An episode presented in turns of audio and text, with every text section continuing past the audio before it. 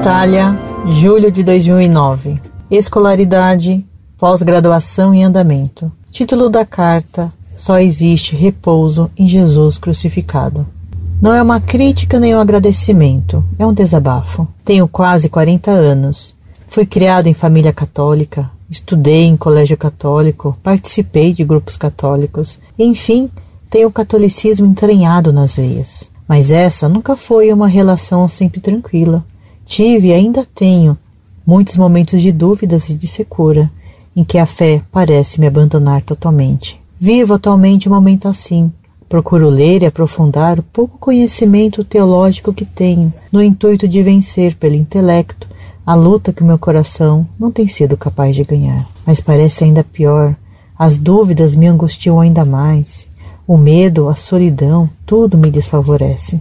É relativismo pensar que ao homem bastaria seguir os dois principais mandamentos de Jesus, amar a Deus acima de todas as coisas e ao próximo como a si mesmo, para encontrar a paz na terra e a salvação depois da morte? Ou seja, é errado pensar que qualquer pessoa de qualquer religião, ou até sem religião, que siga esses mandamentos esteja salva? Outra coisa, se Deus é onipotente, onisciente e onipresente, Ele sabe melhor do que eu mesma todas as minhas faltas e todas as minhas necessidades. Então, por que devo lhe pedir? Para que pedir a Deus uma coisa que ele, antes mesmo do meu pedido, já sabe que não devo receber, ou ao contrário.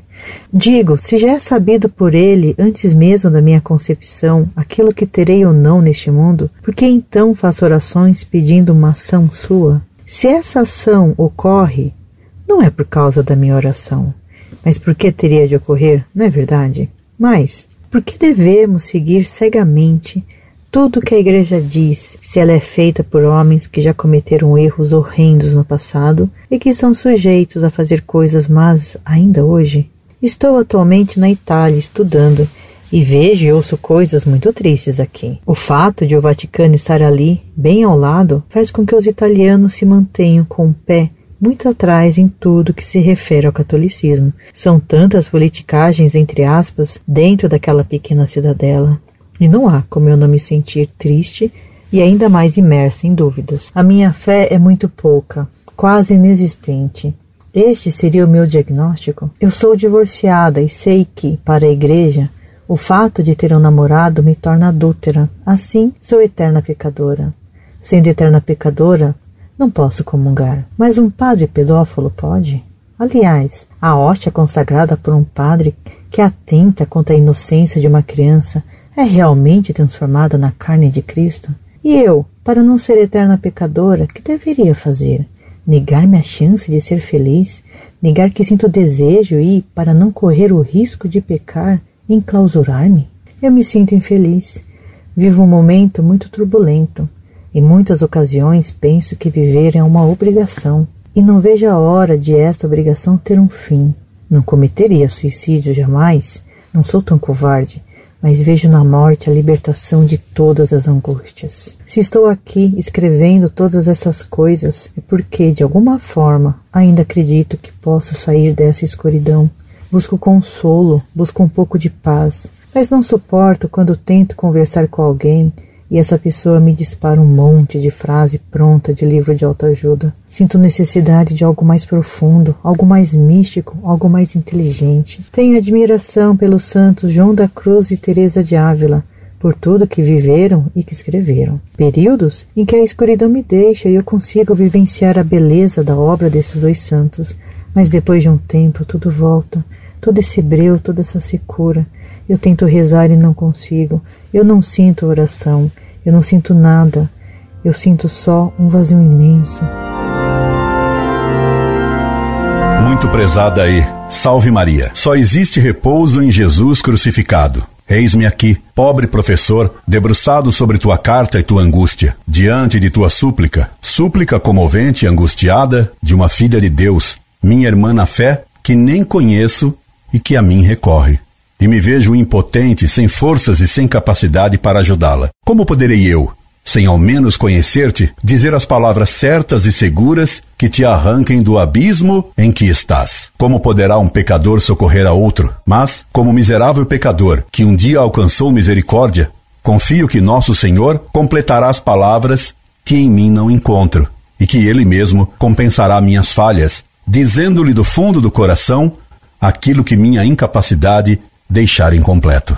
Tua carta bem me comoveu. E se ela comoveu até um coração miserável como deste velho professor, impotente para o bem que tento lhe escrever, como então sua carta súplica deixará sem comoção e sem piedade o coração daquele que se inclinou sobre os pecadores confusos e arrependidos? Como não comoverá o coração de Jesus, do Deus que morreu de amor por nós pecadores, porque sua carta pede e implora, mesmo quando diz que não compreende o porquê se deve pedir e implorar. Sim, Deus conhece tua miséria, mas a misericórdia quer ser rogada pelos miseráveis para lhes fazer misericordiosa justiça. Em tua carta, ao declarares ter-te como infeliz, mesmo levando em Roma a vida de prazer a que te apegas para não te enclausurar com Cristo e na sua lei, tua carta é um pedido profundo de ajuda e de perdão para te crucificares com Cristo e na sua cruz. Tu me dizes ter uma fé francamente bruxoleante, mas Jesus disse que não veio apagar a tocha que ainda fumega, que pede a chama bruxoleante no seu bruxolear incerto, senão um sopro de misericórdia que a reavive, para que ela de novo se inflame, brilhe e aqueça. Flama inflamada é vida, brilho da chama é a luz da verdade, calor amoroso da chama é a caridade. É, pois, nessa tua tocha fumegante que quero, tão francamente como sou, tão fortemente quanto possa, soprar, pedindo a Deus que complete meu sopro. E que, como no dia primeiro e virginal da criação, ele mesmo soprou num corpo de barro e numa manhã original. Que do sopro que Deus lançar em tua alma, renasça e, como na manhã original do teu batismo. Sopro, talvez, provindo da boca de um padre pecador, mas de cuja boca humana ouvimos as divinas palavras sacramentais. Eu te perdoo os teus pecados, em nome do Pai, e do Filho e do Espírito Santo. O sacerdote pode ser pecador. As palavras dele vêm da Trindade divina. Sua carta, disse-te já, é comovente e bem escrita. Deus te galardeou com uma inteligência clara, e tu não escondes de ti mesma a verdade dura, até sobre ti mesma pois que tu não surrupia de teus olhos a tua própria miséria. Pois saibas tu que é para a miséria dos miseráveis, que se reconhecem como tais, que existe a misericórdia infinita do coração de Jesus. Pois o coração de Deus tem sede de nossa misericórdia que suplica. Pois o que mais deseja quem ama realmente, não com amor material rastejante, mas com amor puramente elevado, que se põe de joelhos amor feito de justiça e de misericórdia, se não ser atendido? E que deseja o coração de misericórdia infinita para bem atender e com prontidão de misericórdia aquele que compreendeu pronta e francamente a sua justiça? Misericórdia e justiça encontraram-se e se beijaram na face. Jesus quer que lhe peçamos o que ele silenciosamente suplica que lhe peçamos. Tudo ele nos quer dar por um amor pleno de misericórdia, porque é na misericórdia reconhecida com justiça pelo pecador que vai repousar com justiça a misericórdia infinita de um Deus que nos ama infinitamente, até mesmo por causa de nossa miséria, bem justamente reconhecida pelos pecadores que somos. Ó Filha de Deus, o que procuras no vazio de tua alma, vazio que só o infinito pode acumular? Ó Filha de Deus, em cuja alma bruxoleia uma tênue chama que clama, em seu próprio apagamento, pelo sopro que é sua palavra, o Verbo eterno que se encarnou no seio de Maria Virgem. Ó Filha de Deus, que imploras teu Pai, como ele não te ouvirá? Tua palavra implora uma palavra, a palavra, o Verbo. Escuta, filha de Israel, escuta, pede. Pede que ele te dará por misericórdia o que pedes sem justiça. Ele mesmo te falará na cruz. Na cruz, onde se está sempre só, porque quando nela estamos, não há lugar para outro. É preciso, pois, antes de tudo, deixar o outro. Deixar o outro para que tu te encontres só contigo, só com Cristo. Esteja só, para poderes estar para sempre só com Cristo.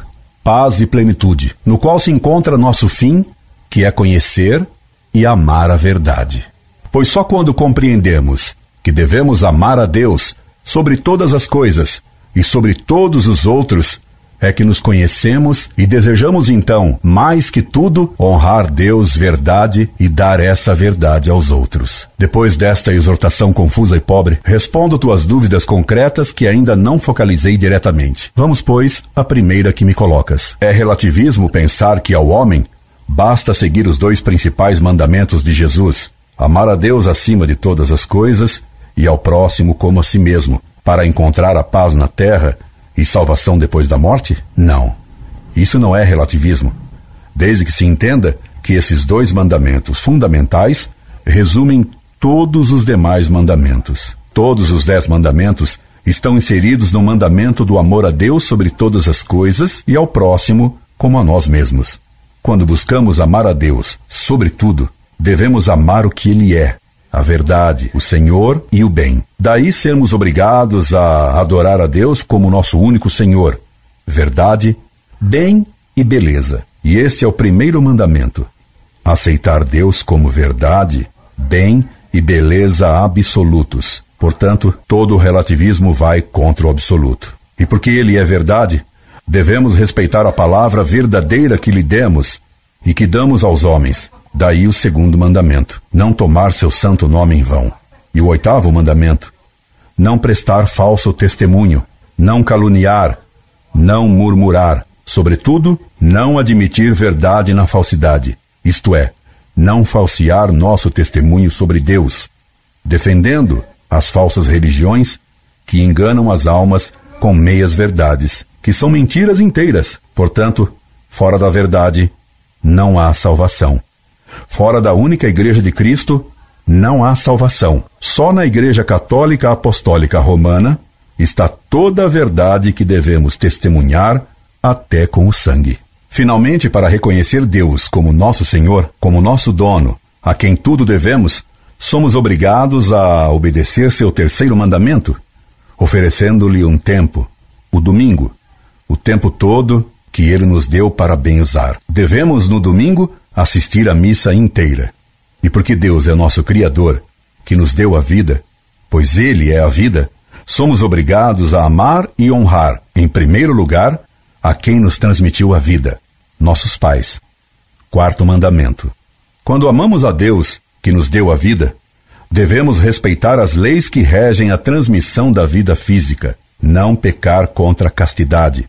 Sexto mandamento. Não cometer adultério, Nono mandamento: não cobiçar o cônjuge alheio. Décimo mandamento: e o respeito à vida física exige que não matemos nem a nós, nem a outrem, especialmente aos que não se podem defender, como, por exemplo, os que estão para nascer.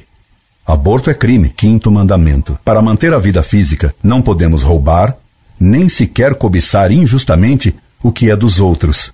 Portanto, todos os dez mandamentos são necessários para a salvação.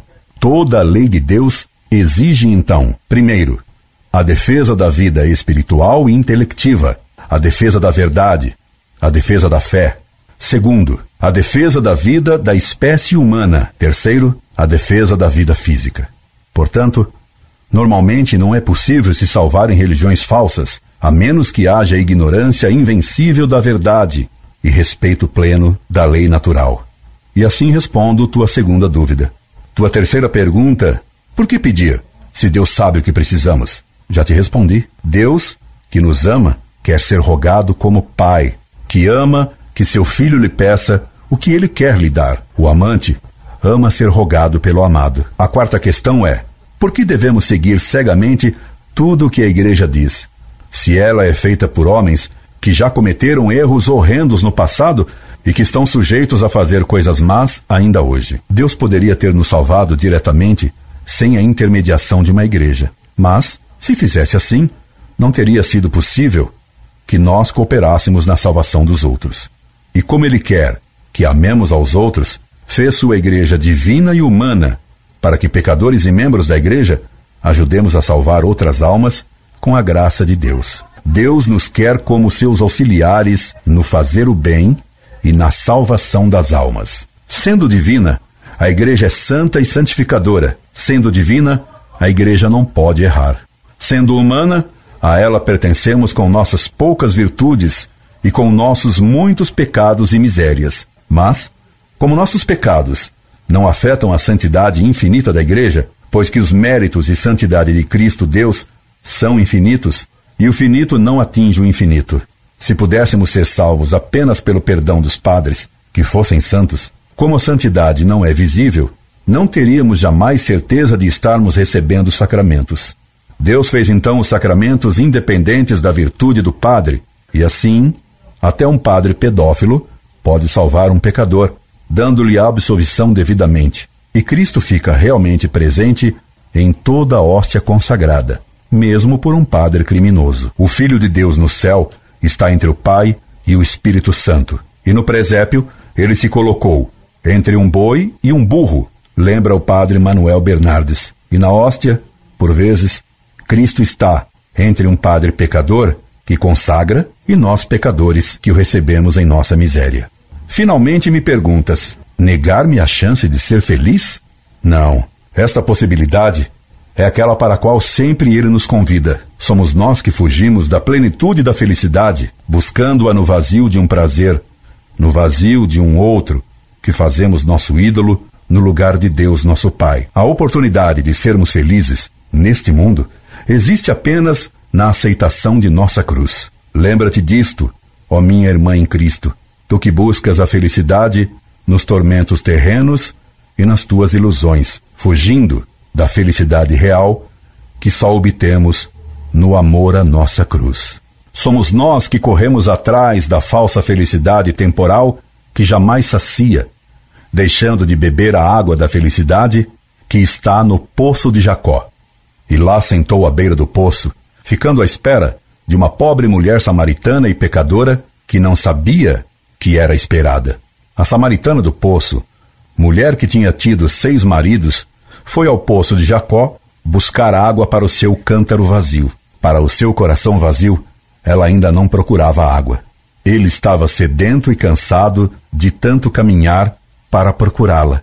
E ela que só vinha lá, com seu cântaro vazio, à procura de água para beber. E o hino da igreja faz essa samaritana cantar sobre Cristo, sentado à beira do poço. Procurando por mim, te sentastes cansado. Tu me redimistes, sofrendo na cruz. Tanto trabalho, não te seja perdido.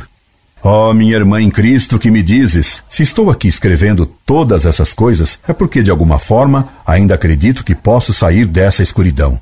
Todo esse breu, toda essa secura, eu tento rezar e não consigo. Eu não sinto a oração. Eu não sinto nada. Eu sinto só um vazio imenso. Não vê você nessa treva a promessa do sol que vai renascer?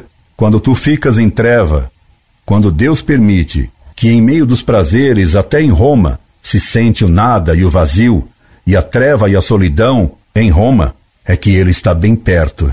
E nessa noite acharei a minha iluminação em minhas delícias. Ó vere beata nox, ó verdadeiramente noite feliz, que nos trouxe a luz do nosso Redentor, porque quando Deus nos permite ver que tudo o que parece bom no mundo é treva, estamos perto de ver a luz. Ele que nasceu na noite, só nele está o sol da verdade, porque na sua luz veremos a luz da verdade, da qual decorre todo o bem e toda a beleza. Rogo a Deus que minhas pobres palavras não tenham o sabor oco dos livros de autoajuda, que seriam palavras de idolatria. Porque se algo é falso e mentira, é que podemos nos ajudar a nós mesmos, já que nosso maior inimigo mora dentro de nós. Homo inico e doloso erueme, domine. Senhor, livra-me de todo homem iníquo e doloso que mora dentro de mim. Livra-nos, Deus, de todo o humanismo. Por isso, permita-me concluir com versos feitos por minha esposa o que ofereço à tua meditação. Será preciso dizer-te que rezarei a nossa mãe por ti? Pois não pode haver dor de alguém que me escreva a que fique eu alheio. E não há angústia de irmão que eu não queira consolar. Por isso, já aguardo com ansiedade tua resposta, e enquanto espero outra carta tua, por hora, vinda da noite, à espera da aurora, que a aurora virá. Me subscrevo como teu irmão em Cristo, e na tua dor incorde Jesus semper. Offrande à Notre-Dame. Je ne puis vous offrir mon innocence, car je vous le savez, beaucoup péché. Comment offrir ma pauvre pénitence, si pleine de paresse et de lâcheté Non plus je ne vous offre pas ma force, car je ne trouve en moi que faiblesse. De ma dureté, comment briser l'écorce, et comment vous offrir tant de mollesse? Pourrais-je vous offrir mon grand orgueil, ou présenter ma fausse humilité Oh, plus je cherche, et plus je l'amendelle, car je ne trouve rien pour vous donner. Ma pauvreté est telle, elle est si grande, elle est si absolue, si entière, qu'en désirant de moi vous faire offrande, je n'ai pu vous offrir que ma misère, et tout mon rien, alors je vous le donne. C'est le vide, oh ma mère, qu'il faut combler, c'est toujours les pécheurs que l'on pardonne, c'est les malades qu'il faut bien soigner. Votre bonté, voilà mon seul appui, et voilà mon trésor inépuisable, car la miséricorde se réjouit de faire miséricorde aux misérables. Ivone Fedeli. Permita-me atrever-me a dar a tradução dessa poesia, caso não conheças o francês, embora desconfie que o sabes muito bem. Oferecimento a Nossa Senhora. Não posso vos oferecer a minha inocência, porque vós o sabeis, muito pequei. Como vos oferecer minha pobre penitência, tão cheia de preguiça e de covardia? Também não posso vos oferecer minha força, porque encontro em mim apenas fraqueza. De minha dureza, como quebrar a casca? E como vos oferecer a minha moleza? Poderia eu vos oferecer meu grande orgulho? Ou vos apresentar minha falsa humildade? Oh, quanto mais busco, mais fico com a alma em luto, porque nada encontro para vos dar.